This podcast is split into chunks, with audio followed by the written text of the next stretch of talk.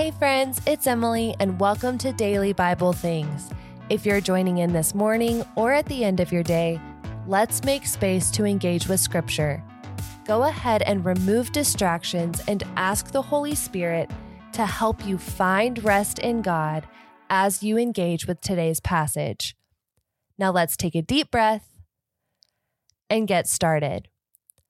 Today we're looking in the New Testament at 1 Peter chapter 5 verses 6 through 11 and I'm looking at the NIRV.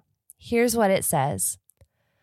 So make yourselves humble, put yourselves under God's mighty hand, then he will honor you at the right time. Turn all your worries over to him. He cares about you. Be watchful and control yourselves. Your enemy, the devil, is like a roaring lion. He prowls around looking for someone to swallow up.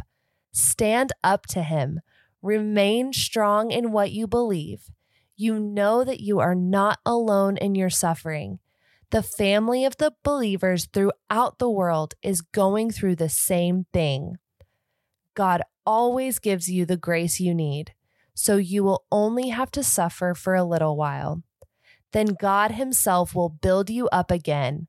He will make you strong and steady.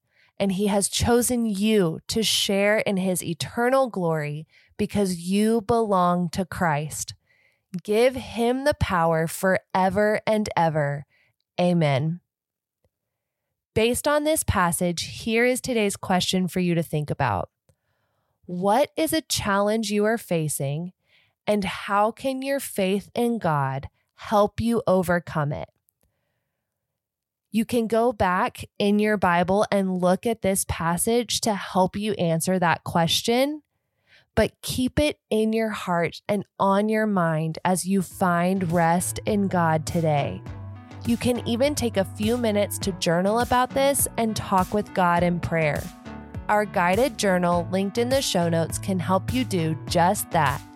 I can't wait to hang out tomorrow and don't forget, today needs you.